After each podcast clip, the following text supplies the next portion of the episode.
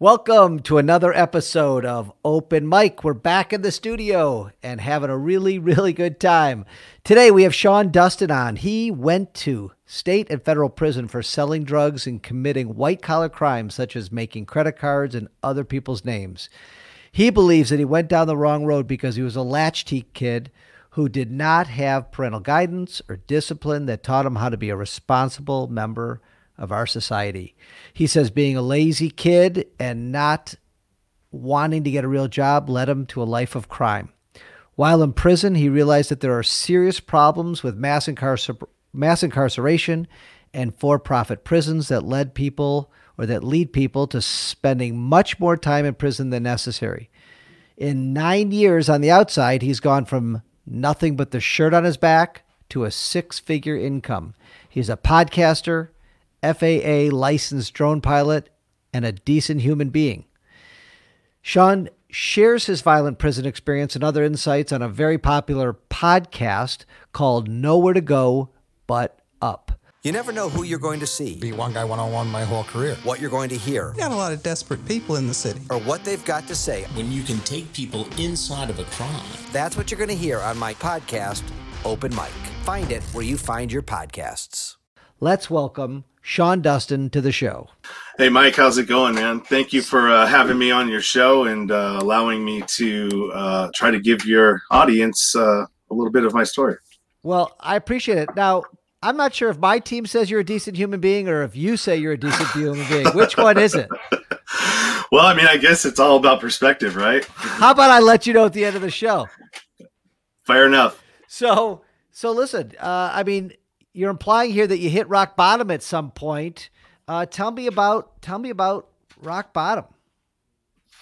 Well, I mean, you know, there's all once you get there, I mean, there's only one thing you can do. You can either stay there or you can try to get out of it. Um, you know, I spent a lot of time. Um, I spent a lot of time uh, just doing bad behavior. You know, just learned behavior from not having had a lot of uh, discipline growing up. Uh, my dad was kind of in the picture, but it was you know every other weekend, and you know that's really not enough time for, I think, for a a male who is uh, like I'm I'm a nat. Everybody's always told me I was a leader, um, but I would always lead people in the wrong direction, and so somebody who a child that's got a personality that that is that strong definitely needs a male figure, somebody to guide them into how to use that kind of uh, know, personality, charm, whatever you want to call it, how to use that for good instead of use it for bad. Um, I was just left to my own devices, and you know, one of the things that I was really, really good at was figuring ways out of doing what I was supposed to do, like finding workarounds to get out of doing things that I was supposed to do, like going to school. I, you know, I'd figured out a way how to get around that. I just made friends with the the girl that collected the scantrons, you know, each period, and I would just give them things. You know, I'd either pay them five bucks or you know whatever to mark me there. Um, you know, it was just stuff like that, and it just progressed until I got older, until it got into other things like drugs and selling drugs, and you know, figuring out ways to not have to go to work. So this all led. I know I'm fast forwarding, but you ended up in prison. How many years and months did you spend in inside? I did a total of probably about five altogether if you were to link all of the time spread out through 18 years. Um, and I'd also been in and out of like 15 different institutions from jails to prisons during going from North Las Vegas, uh, leaving state custody and, and heading into federal custody. I was in North Las Vegas, went to uh, Florence, Arizona, where I saw that there's nine, literally nine CCA fa- facilities, which are correctional ca- correctional corporations of America, which is a private prison industry, and there's nine prisons in this town. So the whole town is nothing but people that work at the prison, and that's not the only town that's like that. I'm sure there's plenty spread out throughout the United States. Um, eh, from there, then I went to uh, you know just up the up till I ended up in uh, in uh, Sheridan, Oregon. And what I had experienced was like this was kind of crazy because a lot of people that I was in in federal custody with, they were all there for conspiracy charges. I I wasn't. I had done what I was charged with, and I was you know there to do my time. But I did notice that there was like maybe 50% when I was there, and I think the numbers have, have gone up since, but like 50% of the population there were there because of a conspiracy charge, meaning that somebody just had some hearsay or you know maybe they did get caught with something but somebody else came in and and and testified against them and it just ended up you know they would sign for 51 uh, you know for 51 ounces of methamphetamine and by the time they got to court for sentencing they had upped it to where they're like you know pounds and, and kilos and so it was just like it was crazy and i didn't pay much attention to it until i had gotten out and started hearing about it through other people uh, as i was a podcaster. You know I'm, I'm talking to all kinds of different people and stories start coming out and i'm like whoa yeah that's right. I remember that. And then it really piqued my interest and i started deep diving deeper into it. So I'm confused what you're saying. I mean, you're Yeah, you know that- what? I just confused myself too. I was like, did I just answer your question or did I go I have no idea different? what you're talking about. So, that so- damn methamphetamine. are you Breaking Bad there in that in that big beautiful trailer of yours? yeah, right. Hey, where's the doctor at? Well, I think yeah. I mean, you were trying to talk. I thought we were going on prison. You know how messed up our prison system is, and all these corporations making Oh, a yeah. living, and all the judges sentencing, over sentencing people, and and you know I've seen shows about that. Mm-hmm. But I'm I'm you know before we get there, I'm you know fascinated about how uh, you know a uh, a decent human being like yourself decided that crime was going to pay better was going to pay better than getting a real job. And I mean, I, I'm confused how that happened. Okay, well, it just kind of did. I mean, I I had started. I had uh, what ended up happening is I had a job, but I I would always know people that were in the wrong side of the on the wrong side of the law. Right. I always gravitated to those time to pe- type types of people, and so I just you know if I if I ever I would go through these periods where I would do really good. I'd have a job and then I'd make some money and then I would convince myself that I deserve, you know, to go out and have a good time. Look how good I'm doing. You deserve to go out and have a good time, buddy. And that would always the good time would never stop. It just kept going. And then the job would go away and then I'd have to figure out a way, you know, to get some drugs and sell them and you know and a lot of that too is when I would start that route, I would just sell drugs naturally to pay for my own habit. And like I was a horrible drug dealer. Don't don't think that I was making a lot of a lot of money out there because I was not. Okay. I was getting I was getting by and getting high and supporting my habit and um, basically just being a horrible human being in the process. You know, because that's what I was before I who I am now you know there was a lot of bad behavior a lot of manipulation a lot of uh, you know just just not so good behavior from me and besides drug dealing, one of your favorite crimes was identity theft. Is that true? yeah so when i got out of when i so the first time i got raided when i was in las vegas because i went from sacramento to las vegas um, and i had gotten my first daughter's mother pregnant. Um, she was a dancer and uh, I was like, and I'd gotten into some trouble in in Sacramento where I was living at the time before we moved there, and it it was like the kind of trouble that the person that I had some funk with, if I ran into him again, it was going to be either one of one of us wasn't going to walk away from it, and it probably wasn't going to be. It was going to be me that didn't. And so I was like, well, let's get out of here. You're a dancer. They got plenty of clubs there. That's a great idea for me. Let's go. and that's what we did. We moved to Vegas, and uh, you know, just part of what I did. I just manipulated people, and I used people for what I needed them for. And once they were, once I was done with them, I just threw them away. I had a daughter with with her, and um, you know, I lost uh, I lost my rights to her or my parental rights um, during that whole process, and uh, yeah, I mean, just So you know, you reminded me. You're reminding me of a client or two that I've had over the last 30 years. So when I ask a question, you don't answer it. And when we do depositions, we're like, just answer the question, damn it. All right. So I, I'm just playing with you. You seem like a really nice guy, but I was asking you about identity theft, and uh, I have. Oh notes yeah, here yeah, that you that's said- right. I have Yeah. notes here that you got convicted and put away for some identity theft crimes, and I had some questions about it. Yeah. Is that true or not true? No, no, it is true. It is true. So And when I what, what, how do people protect themselves from identity theft? Okay, so it's very difficult. All right. Because what we would do is we had uh so there's these things that are called dumps, right? And whenever somebody whenever a system gets hacked and information data breaches happen, all those things, you know, credit card numbers, your all your information, they get collected and they get sold as as information over the dark web as and they call them dumps.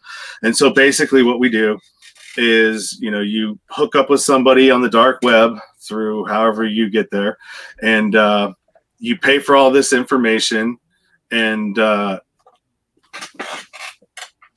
you pay for all of this information and then we would make credit cards you know buy blank cards that have the mag strip on the back right? And uh, we would basically just encode it with the information that we wanted on it and we would uh, do I don't know, we would we would put different logos or whatever for whatever kind of bank. So I mean basically we were pressing and printing and, and doing all of our own cards through through this. Tell me about your podcast. Nowhere to go but up.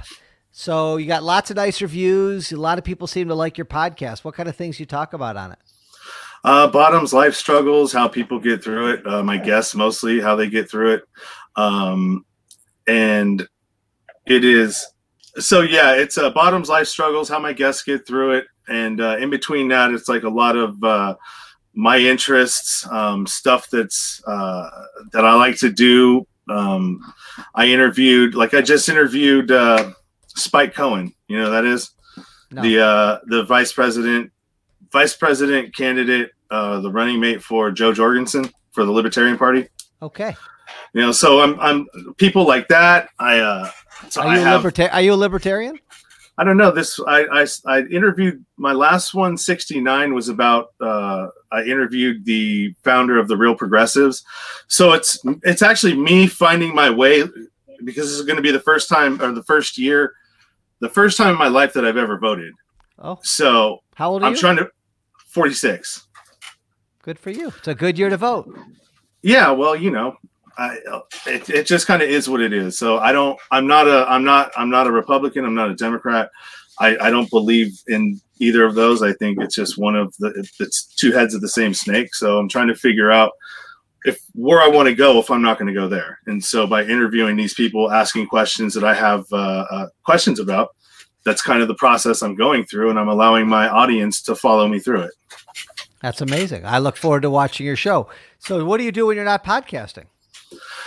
Um, I am a mechanical insulator by trade. I'm a union tradesman, and uh, I've been doing that. I've been in that union for about 14 years, and that's kind of the uh, like that's my real job that pays for all of this. um, I'm not currently working right now. Uh, I had a uh, an injury, and so I'm just kind of like dealing with that right now until uh, until probably the, the beginning of the year this should be dealt with and then I can go back to work and doing whatever it is that I'm trying to do. I'd like to pivot out of of that and get more involved in uh, uh, reentry. I've got a nonprofit that I'm forming right now. I've got the uh, I have the it's been incorporated. I'm just waiting for the nonprofit status to uh, either get accepted or rejected. And once that happens, I'm going to be uh, trying to figure out a program that I can put in place for reentry. Uh, that really it's a holistic approach, and it goes from pre-trial all the way through to the halfway house. That we'd be following these individuals. Usually, I'm I'm I'm shooting for one to five years. That's an easy easy time frame to follow and not get lost. You know what I mean in the system. Whether Yeah. it's somebody that's got like ten or fifteen years, you know, and, and I and I plan on working with them or having a group that works with them while they're in prison to change their behaviors before they get out and then also get them prepared you know whether it's through um, you know figuring out how to make a resume for them or and a plan of exit when they come out into the halfway house itself. And it'll be for men only because men have to teach men how to be men again So I'm curious, how many years now have you been on the straight and narrow, narrow, sober, not using drugs, being a, a productive member of our society? Uh, when when did how long has this been going on? uh, since 2010 is when i december of 2010 is really when it uh, where i can remember consciously making wanting to make a change and then uh, you know from that point on it was just how i was able to do that is i just i made a conscious decision that i wanted to change.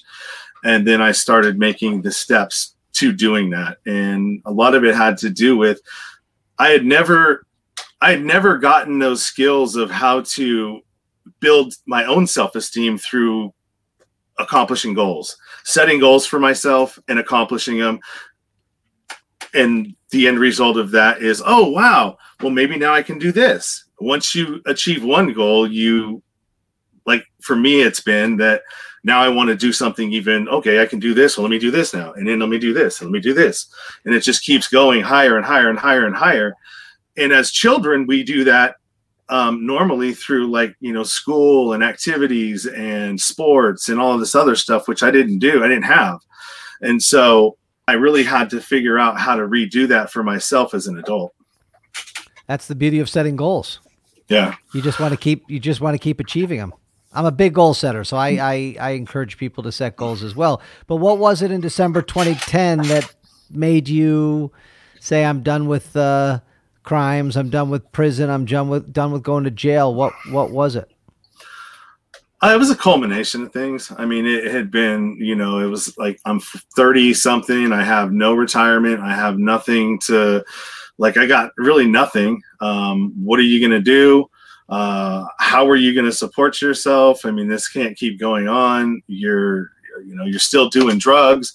I was chasing my my ex-wife down the highway and she had pulled over on the side of the road and I was trying to manipulate my way back into her life and she wasn't having it. And I was and you know what I mean? It was just I was on the side of the road and literally like I'm I had tears were coming down my eyes. It was a busy highway. She's just saying you're a piece of shit. I'm done with you. Um and it was just like such a surreal moment. Like I was just like thinking to myself, and I think back, like, how did you get here? You know what I mean? Where are you? And how did you get here? And and who are you? And yeah, who are you? You know what I mean? What what? And so it just really forced me to have to take a look at, at what I was doing. And this was probably about a month and a half before I was going back to do a 90 day violation. So it was at that point where I'm like, all right, well, if this is what I'm going to do, I need to quit smoking so I don't I'm not kicking while I'm in jail. I need to quit doing the drugs so I'm not kicking while I'm in jail and a vulnerable target. I'm not going back to prison. I'm going to county jail, which is a lot more dangerous than prison because prison, believe it or not, there are politics there and you just can't you just can't go and beat anybody up. In county jails and city jails, there's no I mean it doesn't matter. There's no politics there at all. There is, but it's it's not the same. You can go and fire on somebody if you wanted to and nothing's going to happen to you so I all knowing all of this, I stopped doing that, and then when I got there, I was able to have a clear head and uh, and be able to formulate a goal within the 90 days that I was there to get out and and and figure it out. And the funny thing is, is that you know what what kicked it off is I started playing adult slow pitch softball, and so that took me away from the group that I was hanging out with before, put me into a new group, and then I just started like obsessing about oh I want to softball. Okay, now I'm obsessed with this. So I started getting really good at it and this and that. I didn't like the league I was playing in, so I started my own league. And that was the and that was where it kicked it all off because once I realized I could do that, then I was like, all right, well I'm gonna I'm gonna become a tournament director now and start running my own tournaments. Then I started sponsoring teams and taking them to Vegas to play in in like bigger tournaments and it was just it, it just allowed me to see that hey man maybe you're maybe you're not stupid like everybody said maybe you can do some stuff you know maybe you are smart and that that self-talk that you need to to have that's positive to drown out the negative that you're used to telling yourself That's a that's a good message. That's a good story. I mean, And guess what? Nowhere to go but up, right? Yeah, right. Nowhere to go but up now. Well, listen, Sean Dustin, I'm looking forward to watching your or listening to your podcast. I assume it's an audio podcast. Well, it's audio and it's also uh, on YouTube. I have Oh. a YouTube channel. I do a live stream, so I mean, it goes. What what happens to it is I do it as a podcast first. I release it on you know uh, Sp- uh, iTunes, Spotify, iHeartRadio, all the major podcast platforms, and then a couple weeks later, I'll do a live stream uh, replay, which will put it out to YouTube. It'll put it out to my Facebook group. It'll put it out to my Facebook page. So I mean, I literally have it's it's all over there. That's great. I look forward to watching. I'm going to get you the copy of this episode. Share it as you like. Okay. And um, it was really nice meeting you. You too. Can I plug one thing first? Of course. Okay, so I'm one of the founders of Indie Pods United, and we are doing a virtual podcast uh, a con- convention. It's a summit, and you Okay. can find it at Indie Pods or indiepodsunited.com, and you can sign up there uh, to to join if you're a podcaster. If you have a show, uh, there's going to be over a hundred uh, different things to do there. Uh, it's going to be five days long and 12 hours a day. So, I mean, it's going to be non, it's going to be nonstop. There'll be games, comedians, entertainment, uh, breakout sessions, uh, keynote speakers, the whole this is all this is all live, obviously. Not not no uh not All live. virtual. When when Yep, is all- it? It's going to be, I believe it's going to be November 29th through December 3rd. In what city? It's going to be virtual. Oh, it is virtual. Virtual that's what we're doing we're doing something different that hasn't been done yet uh, you know with the with the comedians and the entertainment and uh, the game shows that we're going to implement there may be a uh, uh, a version of zoom blind date uh, that we do Okay. That sounds interesting. yeah Well, I'm going to definitely check that out. yeah indiepodsunited.com and if you want to find me and my show or anywhere that i'm at uh, it is linktr.ee E forward slash nowhere to go but up You got it, Sean. Nice to meet you, man. Good luck. Yeah, nice to- stay stay uh stay cool and stay sober and don't do drugs. yeah right all right brother thank you Bye-bye.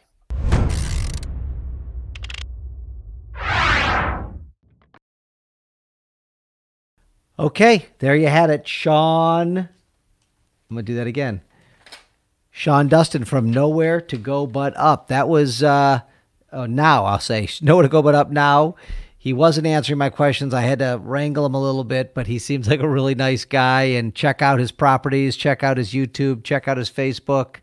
And uh, if you like this show and you know anybody who's a podcaster or who's just had a hard time, this guy made his way back from a from a pretty tough life it sounds. So please subscribe, like, comment, share, and thanks for supporting our show, Open Mic. See you next time.